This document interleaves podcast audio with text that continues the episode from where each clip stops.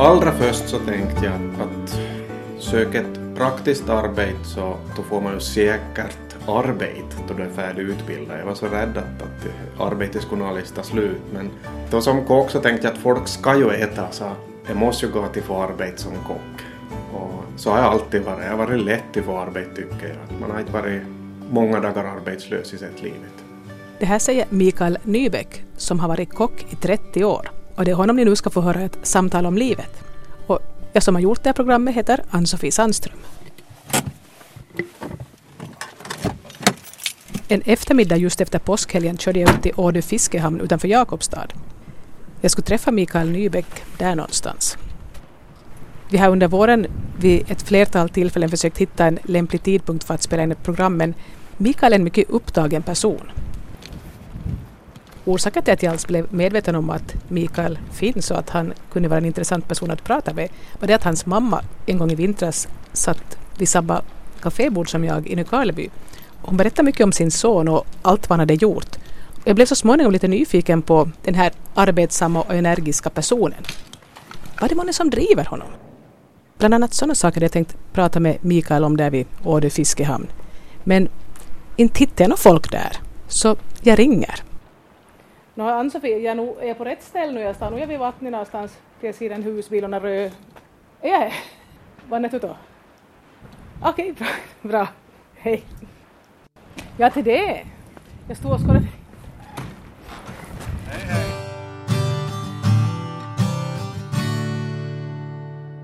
Har du tid med mig att ta ett par timmar? Ja, vi har just undanställt Bra. riktigt passligt. Fint. Hej. Jag jobbar kompisen med Veka som har varit här jättemånga år. Ja, kusin. Det är fina sociala utrymmen, är jättefina hall det här. När jag körde mot Ådön hade jag inte riktigt klart för mig varför Mikael befann sig vid fiskehamnen. För jag hade för mig att hans huvudsakliga jobb just nu var på Strandis, en restaurang i Larsmo. Varför jag är på Ådön och så var Anders fick erbjudande om till köp där Ådös fiskehamn. Anders är min chef, Anders Högberg. Och så i och med att jag själv har varit inom fiskindustrin tidigare i Särkimo, Aquafood i tiderna, så kunde jag ju det här med filering och rökning och, och har varit laxodlare i tiderna, svärfar startade laxodlingsfarm. Så. Jag hade alltså rätt beträffande Mikaels arbetsgivare, men verksamheten har utökats. Och här vid Fiskehamnen fungerar Mikael Nybeck som arbetsledare och produktutvecklare. Flera jobb, men en, en lön med flera titlar. Så min kockar inledde jag på KVH där jag, vi pratade idag där jag också var på refarmen till jag var 13 år och sedan jag var 13 år har jag haft två arbeten ungefär hela tiden. Ja, jag hör att du har nog varit på många ställen men ska vi ta börja från början med vem du är? Mikael Nybeck, född i Jakobstad och uppvuxen i Moon. Han talar alltså om Mono som är en del av Munsala som i sin tur en del av Nykarleby kommun. Gift i Särkimo, bott där i 25 år. Och Särkimo är en by i Maxmo skärgård och Maxmo är numera en del av Vörå kommun. Och det här, eh, nu kommer jag tillbaka till Jakobstad igen och börjar jobba här. Det tar ungefär en timme att köra mellan Särkimo och Jakobstad, så Mikael har ganska långa arbetsresor. Vad ålder är du i? Jag är född 65, så jag fyllde 50 nästa år. Hurdan var månne Mikael som barn? Jag var nog ganska vild tror jag som, som barn, men kanske inte ilak men lite vild och påhittad hela tiden. Vad kunde du hitta på? Oj. är det preskriberat? jo, just det, kan du säga. kan du säga. ja, no, man som hade gjort något galet i byn så kunde det nog hända att de ringde och frågade om mamma och pappa om jag var borta eller hemma ikväll. Så då ja. hände någonting så var du inblandad? Nå, no, det kunde vara så. Ja. Då du gick i skolan, vad gick du och tänkte att, vad tänkte att du skulle bli? Ja, jag, ganska tidigt så trodde jag nog att jag skulle ha något att göra med något praktiskt arbete. Att eh, redan som 13-åring får jag och började förtjäna egna pengar. Jag var ju storebror och lätt var att få arbete hand i tid. Vad fick du för arbete som 13-åring?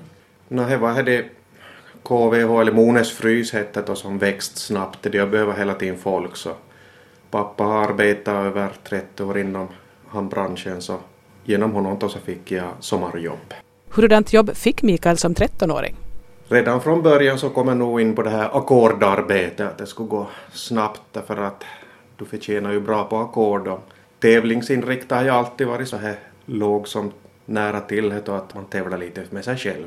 Då kunde du som 13-åring få bra ackord där du jobbade. Åh ja, det fick vi. Vad var du gjorde på ackord då exakt? Uh, no, det var mycket med spikas och repareras och byggas av den där revkassan och skrapar ly och allt möjligt och den som, som inte kanske var så roligt arbete. Men det var bra betalt för var jag tredje sommarraid så då hade jag bättre lön än vad pappa hade. Vad kul det då? No, det var roligt. Det var en rillan bekräftelse att nu är man karl. så du menar man är karl om man har bra lön? Ja, något så tänkte man då i början i alla fall. Vad är du tänkt sats på då, att börja med samma sak eller vad tänkte du att du skulle? Nej, det var nog kanske lite senare då så började man fundera på att om inte man skulle skaffa sig ett yrke i alla fall och då vi hade det här praktik och allt det här i högstadiet så följde med nog nära till hjärtat det med, med mat eller byggande. Alltid har legat nära om hjärtat det här med byggande. Så både bygga sig och matlaga sig? Ja. Så det är praktiskt på många olika sätt att du kan du kan göra vad som helst som är praktiskt? Jag tycker jag kan. Det, det känns inte med främmande på något sätt. Är det för att de har lärt dig när du var liten att så det ska man göra eller har du bara, är, du, är det medfött att du är praktisk? Pratar du med mamma så tror jag nog hon tycker att var har jag fått mina talanger ifrån för att pappa kanske inte var som han mest praktisk kan gällande byggande i alla fall. Vart sökte du efter, efter högstadiet sen? Jag sökte till yrkesskolan och slapp in till kocklinjen och slapp också till byggnads med vart kocklinjen. Så du kom in till båda? Ja. Man kunde inte båda? Nej. ja, nu ser jag, nu verkar det vara ringen som slog, Just. så det hörs igenom det här. Okej, okay, sorry. Ja, därför jag måste ha det här på för jag märker nu, hur trivs du när du kom in till yrkes? Det var riktigt roligt. Vi var ju tre pojkar och tretton flickor så det var nog riktigt bra. Inte har jag någon gång haft några problem med flickorna. Vi kommer väldigt bra överens. Och hur många år var det här utbildningen? Det var två år då i yrkesskolan. Idag går det ut i gal tre år i yrkesskolan i Optima som det heter idag. Men då var tredje året i Vasa om du skulle söka till tredje. Men då valde jag lite skild linje. Då sökte jag mig hellre till restaurangskolan. Så mitt tredje år blev då som restaurangkock istället. Och konstigt nog så där träffade jag då både min fru och min jobbarkompis idag som jag bodde med ett där i Vasa och det var en Thomas Suominen. Och nu jobbar vi på samma företag igen.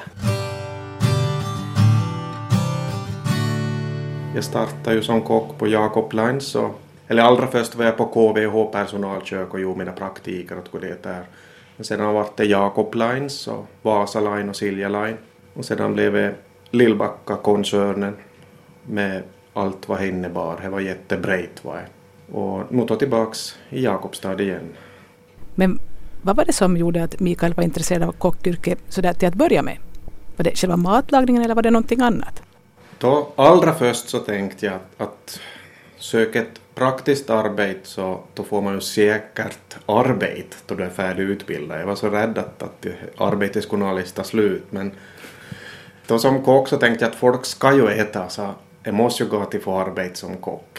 Och så har jag alltid varit. Jag har varit lätt att få arbete tycker jag. Att man har inte varit många dagar arbetslös i sitt livet. Men att du var så rädd att inte du skulle få något arbete, var det då du växte upp att det var liksom mycket arbetslöshet på gång? Eller? Ja. Pratar man mycket om att, det var, att folk var arbetslösa och folk flyttade till Sverige för att No, jag kanske har varit alltid lite lillgammal, att jag gillade att vara med det äldre folket och de pratade ju om han de hårdtiden och det. Så farfar och hans generation då så kanske man hört på henne lite, att man var rädd det att en dag så tar det arbetet slut. Och pappa sa många gånger att man äh, vet inte hur lycklig man är att man har så mycket arbete. Att, äh, det vart man påmind om flera generationer. Så arbete var en sak som faktiskt poängterades när du växte upp, att det var viktigt? Att så var det, ja. Så du skulle sköta jobbet och allt det. Ja. Så man skulle vara duktig och sköta arbetet bra? Ja. Och det var inte bara för de pengarnas skull då, utan det var man, att arbetet var det som gav livet innehåll, var det så? Jo, så var det nog och så tycker jag än idag därför att det är ju en social funktion är det ju att man jag tror att de som inte har arbete, de mår rätt riktigt bra till gata hem heller och hela tiden får nej och nej och nej. Och det tror jag är ganska viktigt att man har en roll i livet helt enkelt. Du far dagligen och du har dina jobbakompisar och du ser fram emot ledigheten. Det gör du men... Hur mycket ledigt hinner du vara du som sa att du har alltid haft två jobb minst? Nej, jag har perioder då jag har som ledighet som jag faktiskt vill ha. Vill ha kvalitetstid då istället. Så runt jul och nyår brukar jag alltid fred från 20 december. Och samma sak nu över påsk har jag varit ledig och då hela familjen varit hemma och vi har umgåtts och gjort det som man inte kanske hindrar i vardagen. Men du sa att du fick, eh, du tog tre år den här utbildningen till, till kock och så var du i Vasa och där träffade du både kompisen och frun. Ja. Var hon på samma linje då också eller? Nej, hon var inom Merkant och hon är utbildad barnträdgårdslärare. Hon har varit nästan hela sitt liv barnträdgårdslärare. Så det var nog efter det så var jag en kort tid då inom pälsdjursnäringen och skulle ha fått, fått fortsätta med pappas farm. Pappa var en av de här första som fick det här insemineringspapperna i Finland. Och jag är också själv revinseminör. Aha, så man kan, jag trodde liksom jag i min enfald att de får sköta själv. Nej, du har Nej. nog, du ska tenta och läsa och Jo, men alltså att, att jag tror att djuret liksom sköter det para sig på egen hand. Nej, idag så parar nästan nine pälsdjuren. Allihop blir inseminerade. Jaha, Revarna speciellt, ja. okej. Så jag gjorde ett tag efter... Jo, nog har jag inseminerat några tusen rävar. Är det något som du tycker om? Är det, är det kul jobb?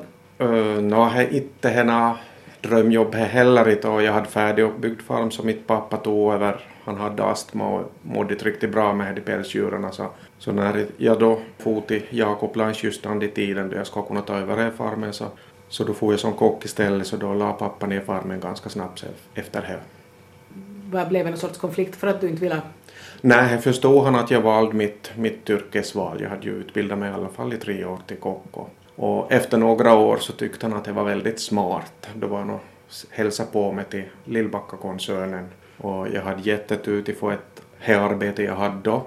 Att just när vi hade fått småbarn så gick jag i land som sjöman och fick ett arbete hos den här Jorma Lillbacka som hade byggt ett stor representationskomplex bara två kilometer från där jag själv hade byggt ute i Maxmo skärgård. Och där hade då frun jobb på lokala dagis som hade blivit färdig ett par år tidigare. Orsaken till att Mikael slog sig ner i Särkimo är att frun har rötter där. Fyra generationer tillbaka har hon släkt som, som är hem från Särkimo så det var ju perfekt ja. för oss att, att kunna bo i Särkimo där vi hade allting. Båda två hade jobb och dagis och barnen hade skola så det var ju idylliskt för barnen att växa upp där.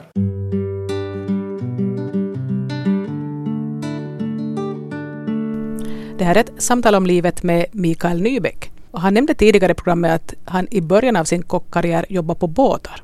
Det var ett ganska bra jobb därför om ändå var bort så du var ju vecka jobb och vecka ledig så du var ju på årsbasis var du väldigt mycket ledig. Men visst var det tufft för frun att det var ens med, små, två små där hemma. Att, eh, Fick ni två barn ganska tätt då liksom? jo, vi tänkte så läs att vi önskar två barn tätt för att de skulle ha nytta av varandra ute på Så landsbygden. riktigt Och kunna- planerat, riktigt planerat att det ska komma tätt? Allt var planerat. Allt från bröllopet och allt det här var planerat så det var tjutt tjutt tjutt i det ena andra.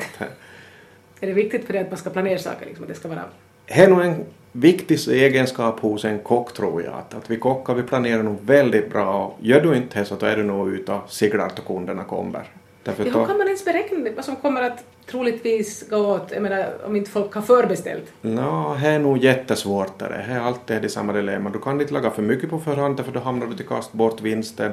Och du kan inte heller laga för lite. Så det, är nog en, det kallas kanske erfarenhet med ett annat ord. Att, att du måste gå på fingertoppskänsla till det. Det kan du ju inte ha haft när du just började, när du kom ut ur skolan då. Nej, jag hade då inte så nog gjorde man ju sina blundar. Jag glömmer aldrig första dagen på Jakoblands till exempel då köksmästaren sa att du får steak här i köttet som heter det och det var 20 lådor kanske med kött och kyckling och gris och nöt och allt möjligt. Att det, var faktiskt en liten chock då första dagen då man kom i jobb. Men där var just här du lagade maten lite före helgen för då hann inte med på helgen. Så hade köttet då så skivan var färdigt och man förberett så långt det bara gick så det var bara till värmd och sedan när de här vågorna med, med passagerare kom. Du slutade på Jacob Lines. Ja, för att eh, jag ville fara hem då och hitta något jobb i land för att det var ganska tufft för frugan då. Den här första pojken hade lite allergier och magknip och tog det och han gråt och den här andra då han kom, det var baby och så ledsen så att vi skulle kunna lite skift. Hon var ensam och hennes mamma dog ganska tidigt så hon hade inte heller någon hjälp av föräldrarna på det sättet. Så. Då sökte jag mig, och hört då, eller var hon som hade hört då att, att det var en rik knös som var och flög med helikopter i Särkimo och han det här så skulle ha kockarbete eller något sådant. och jag hade redan börjat med lite catering då han in. Jag hade ju ledigt han det ena veckan Så då sökte jag det jobbet på Villa Annike som hette och fick det. Och där hade vi jätteroligt och jättetrevligt i 13 år innan då jag beslöt på att köpa det här restaurangnabben. Det finns i Maxmo, där är gästhamnen nära Tottesund herrgård och allt det här är mycket historiskt. Och jag hade redan då haft det här bolaget i tio år före jag köpte nabben därför att där på det här Villa Annike så hade vi skotersafari och båtsafari och hade mycket utländska gäster så sen då nå Lillbacka stängde här Villa Annike för då 2000 så hade han ju börjat bygga det här Powerpark som finns i Härme och här var jag med och startade upp då i början. Men det blev mer och mer att det blev som ett sommarjobb då bara. Och så sen på vinterhalvåret så fanns inte arbetstimmar så då beslutade jag mig att gå egen väg. Då köpte jag det här nabben och då hade jag jättemycket där sommartid och de beställningar som fanns på Powerpark skulle någon sköta så jag jobbade på räkning då. Också ända till fram till vad var det, 2006 jobbade jag på räkning åt Lillbacka. När man hör Mikael Nybeck berätta så verkar det som att han skulle ha haft en ganska rolig tid när han jobbade för Lillbacka-koncernen. Nå, no, måste man ju säga att den här tiden på 90-talet, slutet av 90-talet, var nog maximalt när vi var på Lillbacka, så vi var ett gäng i 30-årsåldern som får ut på mässorna i Europa. Jag varit kanske på en 35-40 mässor. Vi kunde ha med oss över 20 långtradare med grejer. Vi hade Honkaraken som hade lagat restaurangstugorna åt oss. Vissa av de här... Slog man alltså upp restauranger på en... Vi lagade upp Honkaraken eller satte upp våra stugor där vi hade mötesrum då i de här stugorna så vi profilerade Finland. Jättemycket finskt just med maten och kallrökt lax och, och kallrökt ren och renskav och vi försöker vara så finsk som möjligt och vi profilerar Finland och vi heter Finnpower. Hur länge kunde ni vara där då på en mässa? No, jag kunde vara tre veckor. Att första veckan så lagade jag mat åt byggarna och, och hjälpte till med byggande vad jag kunde. Att, att de här stugorna så skulle ju hjälpas till med maskinerna skulle installeras och vi hade då typ tio dagar på oss till att plocka upp alltihop de här montrarna. Och sen så var det då att jag skulle börja shoppa och börja skaffa samarbetspartner. Jag tog ofta servitörer och servitriser då från respektive land för att de skulle kunna språket. Vi ville ha snabbt, smidigt folk som skulle hjälpa oss där på mässan. Det kunde vara 2000 besökare på montern per dag som fick någonting. Det kunde vara en smörgås eller toast eller någonting men, men de fick någonting all, alla de. Så det var, det var mycket tavara som skulle komma in och gå ut på samma gång. Därför köket var 15 kvadratmeter. Minst 40 mässor har jag nog varit på. Men vad sa frun när du var bort så mycket då? Nå, hon fick sitt hon tycker jag. Hon slapp med. Vi for inte på någon bröllopsresa, vi hann inte. vi byggde hus. Och så då vi hade färdigbyggt hus så då började hon vänta så då fick vi barn nästa år så det låg jag i tio år med den småbarnstiden. Men när vi hade varit gift i tio år så då gick prövotiden ut så då fick hon komma ner med Finnpowers privatjet till Paris, det är en mässa som vi var på. Så då hade jag ordnat lite kul där då. Så hon först var hon med på mässan en dag så hon sov var och. Så var vi runt i Champagneområdet och körde runt där och var, var träffade bekanta och, och det var trevlig resa. Så hon fick en bröllopsresa efter tio år? Jo, det måste hon nog få. Sedan kom hon med till Nabben och, och utbildade sig till sommelier. Jaha, så då jobbade tillsammans? Ja, så då var hon ju med på Nabben i fyra år. Sen så skötte hon löneräkningar och det här med pappas vända sig. Fast hon hade något jobb på sidan om. Hon var väldigt aktiv. Vad är det som gjorde att ni hittade varandra, att ni båda två är sådana arbetsamma människor? Nej, hon är nog kanske lite lugnare skulle jag säga. Hon, men, men ändå, det ska vara någon hemma som sköter och håller i trådan där. Var det så att du jobbade som mest när, du, när barnen var som minst? Det är en sak som man ångrar. Man ångrar ju alltid någonting. Att man hinner kanske inte ge han dit in som pappa åt barnen sin. Att givetvis lagade vi de största och bästa snökojorna och vi, vi hade jätteroligt när vi var lill med, med all snöskotersafari. Så de minsta somnade mellan styret och vi var ute och kört. Och, så nog har vi ju haft som tid i alla fall till att göra som familjer gör men, men nog har jag offrat lite över familjelivet, det erkände jag nog. Har de anklagat dig för det?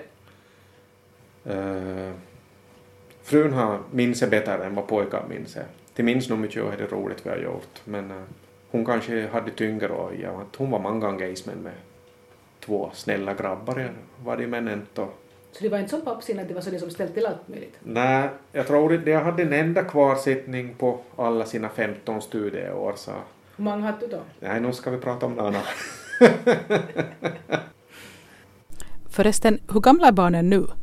Barnen nu är, fyller i år 22-24 år. Nu har Jerry faktiskt varit på Gotland och studerat tre år på Gotland i högskolan där. Han jobbar med dator, grafik och animation idag i Björneborg. Så han har flyttat hem till Finland tillbaks. Conny är inte färdig ännu, han går i Tekniska i Vasa.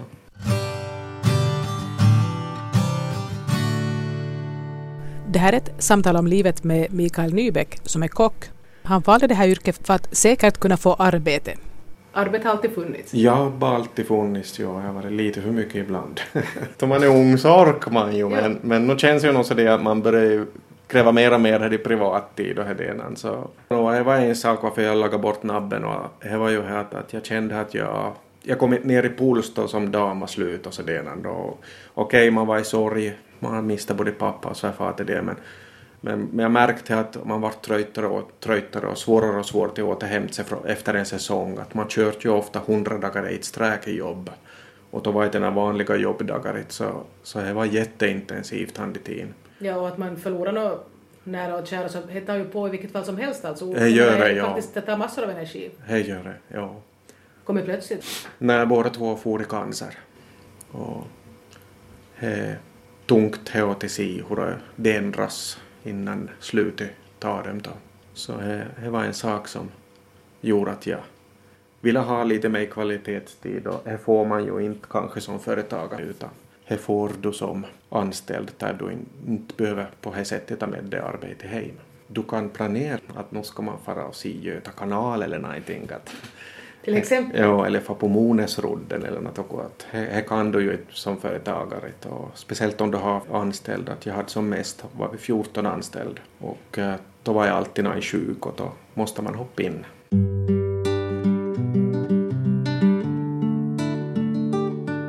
Mikael Nybeck han var företagare i sammanlagt ganska många år.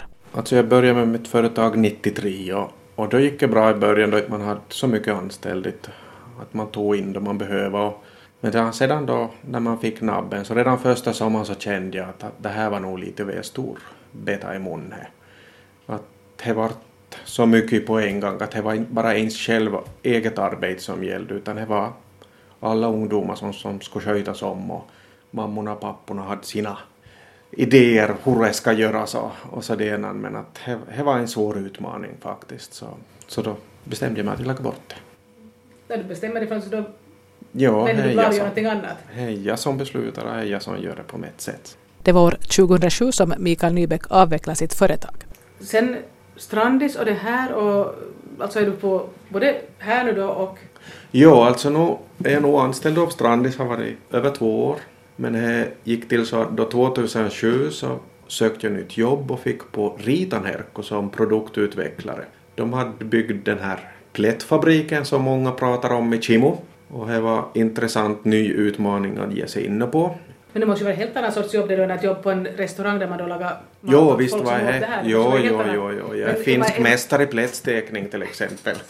och hur stektes de plättarna? Allt var ju automatiserat så det var ju stora degblandare som man blandar deg i. Turvis två styckna så blandade man deg i ena så länge gick deg ur den andra. Och så sen automatiskt for det in i stora stekpannor som var över två meter i diameter. Fyra stycken sådana. Och så vände de automatiskt och så for det sen till kyltunneln så kylde de automatiskt och så for det sedan till packlinjen. Där är det då några stycken som hela tiden packade allt vad de hann. Men hur många stekte du då sen när du var, när du var mästare i det här? 4300 stekte man ensam. På en timme? Ja. Så en hel del plättar och men alltså hur kan man kunna sånt här ifall man har gått på kockutbildning? Det är ju en helt annan sak att tillreda mat på det här sättet. Det måste vara helt annat, du måste ju ha lärt dig helt nya saker där. Jo, man lärt sig mycket ganska snabbt där på, på men ändå är det ju det samma fingerkänsla. Nu är det här degen lite för tjock eller för tunn eller du kanske såg vad som var fel snabbare än som inte var utbildad inom mat kanske. Det tror jag var styrkan. Hur länge trivdes du där då? Hur länge hölls du kvar där? Jag var nog lite över två år var jag där. Men att allt det här med frysteknik då, allt det här med frystunnel och allt det här, alltså, det, det var ju mig helt främmande. Och jag var beredd att ge platsen åt någon annan. För att då, där så hade vi frysutrymme 3000 lavaplatser eller vad det var. Så då hyrt sig in det här Jugendsgänget då här i Jakobstad hyrde in sig och de behövde någon som starkt ta upp det här Jugend Home Hotels kök och det här så då tog jag mig an han utmaningen då. Så då var jag ensam kock och köksmästare på Jugend då en par år. Och då började du pendla till Jakobstad då? Då började jag pendla till Jakobstad.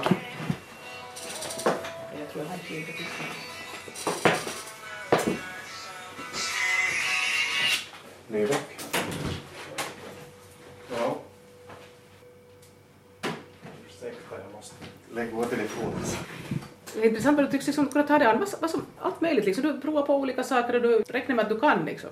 Eller ja, lär dig. Nej, Eller räknar med att du kan lära dig. Eller så är det dum dristighet. ja, när man kastar sig kanske nog in i mycket saker utan att vara rädd för det. Det tror jag inte. Eh, jag skulle inte säga att jag har gett upp med samma på det sättet. Jag har nog en envishet så det ska gå. Fast vi båda två ska gråta. så eh, det tycker jag nog att det har varit en styrka som jag har tagit. Att jag ger inte upp så lätt att det måste gå på något vänster. På vilket sätt får du att lyckas fast det kanske ser hopplöst ut? Vad gör du? No, det är nog till analysera alla möjliga problem och skåda på där kanske och fråga hjälp helt enkelt. Och det finns ju någon som kan det om inte man själv kan det. Nu då, är du på Strandis och här vid no. Åden eller vad, vad, är liksom, vad är ditt huvudsakliga jobb just nu? Jo, alltså då var vi på Jugend så började vi diskutera samarbetsplaner med Strandis därför att det var ju ett sommarställ och ljugen var mer ett vinterställ. Och så hade de ju jätteduktiga kockar där och de hade det här fiskrökeri och allt det här som vi skulle kunna utnyttja på julbordet mer. Och, så då vart det diskussioner och så steg jag över till Strandis lönelistor och vi fick en helhetslösning som jag tycker själv var jättebra. Och nu är Mikael Nybeck på Åde fiskehamn där han inte preparerar mat åt kunder utan har att göra med mat på ett annat sätt. Allt det här med fileras och det här alltså, så Görs det för hand? Eh, görs mycket för hand, ja. Det finns nog maskiner idag som gör en hel del. Vi har här på Ådön en nyinskaffad dansk maskin som är bendragare. Så här knycker den de benen som är mitt genom filén så rycker det ur jättesnabbt. Så mycket som det hjälpmedel finns ju idag. Så. Men som, hur kan en vanlig arbetsdag vara just här vid Ådön? No, idag är det en riktig kaos, kaos dag i och med att... Och så kommer jag dessutom då. I och med att det är en efter, efter en uh, stor helg sådär så har kommit mycket fisk in över helgen och då ska ju snabbt göras med han som är, har kommit in tidigt på helgen så ska ju snabbt iväg idag och då ut till butiker och kunder och så idag har jag kommit in då en massa gäddor så vi har lagat gäddrom och så har vi lagat gäddfiléer och så har vi lagat gäddmassa. Gäddmassa, vad gör man med det? Gäddmassa är eh, jättebra till att laga all möjliga färser av. Gädda använder fransmännen i all möjliga terriner och biffar och, och färser. Och här har vi en ny produkt som vi ska börja göra nu inför grillsäsongen här så har vi en laxbiff. Som i och med att när vi filear mycket här så kommer det här laxryggen så lagar vi skedlax. Skedlax drar man med, med skeden längs efter ryggbenet och får det här allra fetaste och tjockaste på laxen. Okay. Som man förr har kastat bort men vi tar det här tillvara och så lagar vi, blandar vi ihop det med lite gädda, lite ägg och morot och lök och en laxfond som vi kokar. Och det här blir en härlig fet biff som du kan kasta på grillen. Och han blir inte något torr eller något heller i och med att det är så mycket av det här laxfettet i. Men... Sen att förbereda till köken, det var därför Anders köpte det här lite att vi använde jättemycket i rökeriet på Strandis så vi behövde mera utrymme och det här var ju en hall som fanns färdigt här, jättefin hall med all frystunnel och kyltunnel och jättestora rökugnar och kallrökning. Vi har en del folk som jobbar på ackord och så har vi en, några stycken som är här varenda dag, jag hör dit. Och så har vi sen folk vi kan ringa och fråga hjälp upp när det blir ojämna arbetsdagar. Som så, kan hoppa in emellanåt sådär då? Ja, ja, så idag har vi varit fyra stycken här. Så beroende på hur mycket finns fisk som behöver... Jo, så är Anders och jag planerade lite redan det på söndagen då vi såg att hur mycket som hade kommit in så visste vi ungefär personalstyrkan. Det är inte så att Mikael Nybeck skulle ha slutat jobba som kock för han hoppar in på Strandis eller Jugend ifall det behövs. Men det är inte längre hans huvudsakliga arbetsuppgift. Det är en sak varför jag, jag gillar det här jobbet. Att dels är det ett måndag till fredag jobb och sen så är det ju att du får ta kaffepaus och matpaus i din egen takt.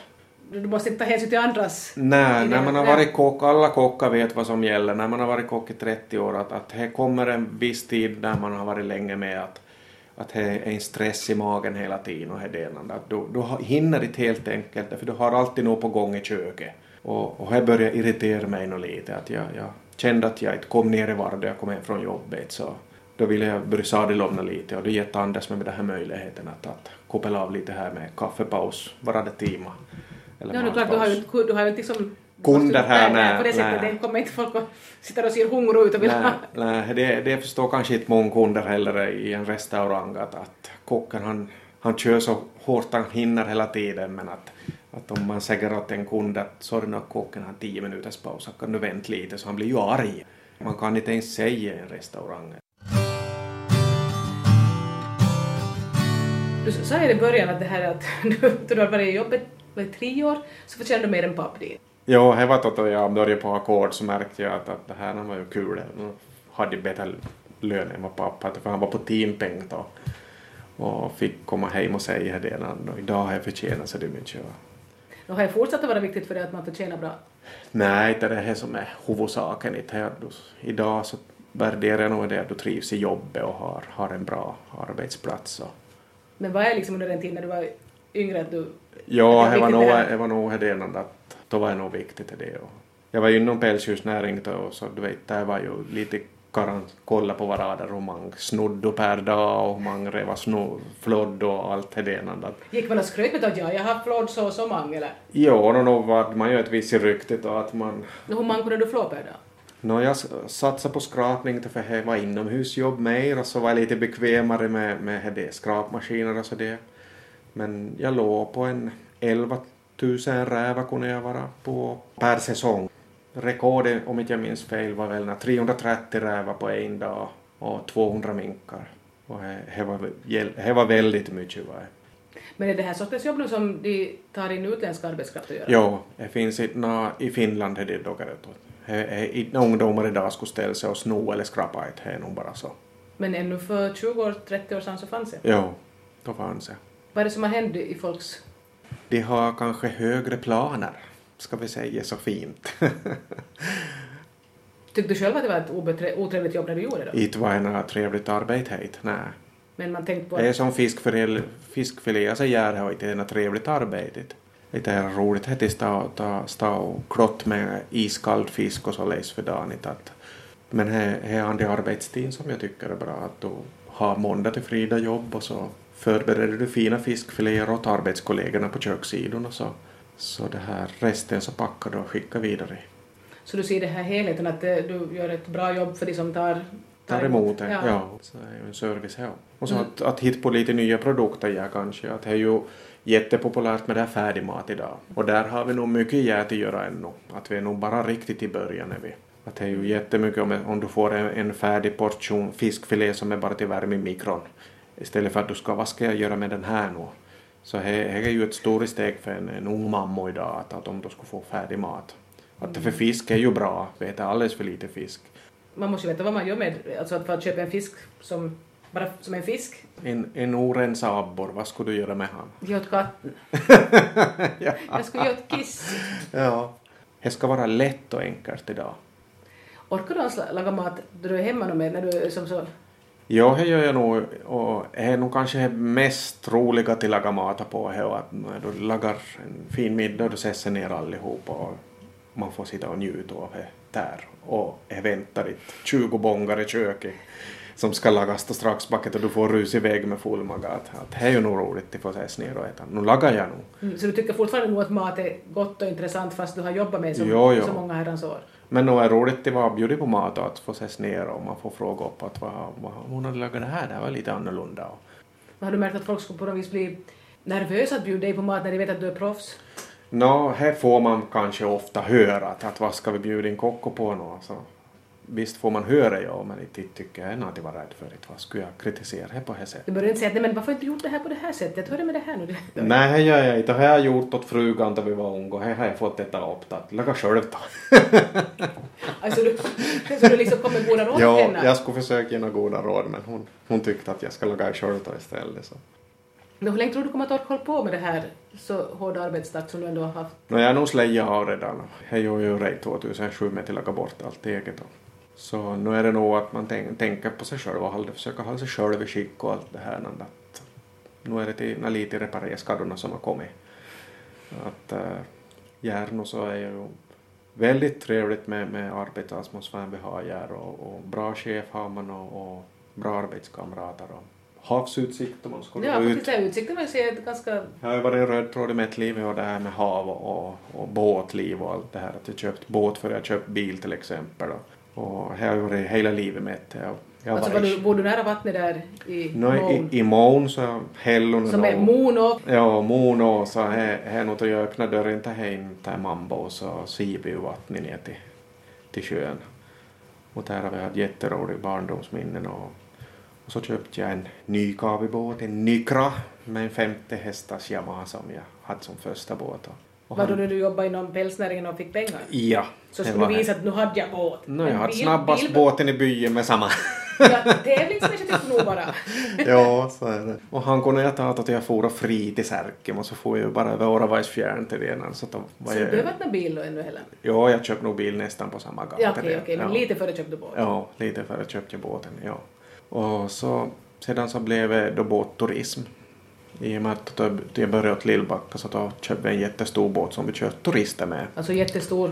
Ja, det var en, vi hade som mest 18 personer i den så det var ju som ett stort steg för mig att köpa en så stor båt från en, en sex meters båt till, till 18. Men det var inte din egen båt? Jo, jo, det Ja, var så egen det var båt. egen båt? Ja, det var som egen du båt. kört omkring folk i? Ja. Och sedan så vart det då vikingabåten på Lillbackas. Lillbacka byggde en vikingabåt som jag var kapten på där. Som ni körde ut med fina gäster då eller? Ja, det var ju hans företagsgäster vi kört. Och han var hit, hit på en utflykt hit till Jakobstad så då var vi i kuriren. Men då hade jag köpt han i vikingabåten. För Lillbacka sålt sitt företag men jag köpte han i vikingabåten. Hur länge hade du kvar den då? Den hade vi en eh, tre, fyra säsonger var det väl som vi körde den.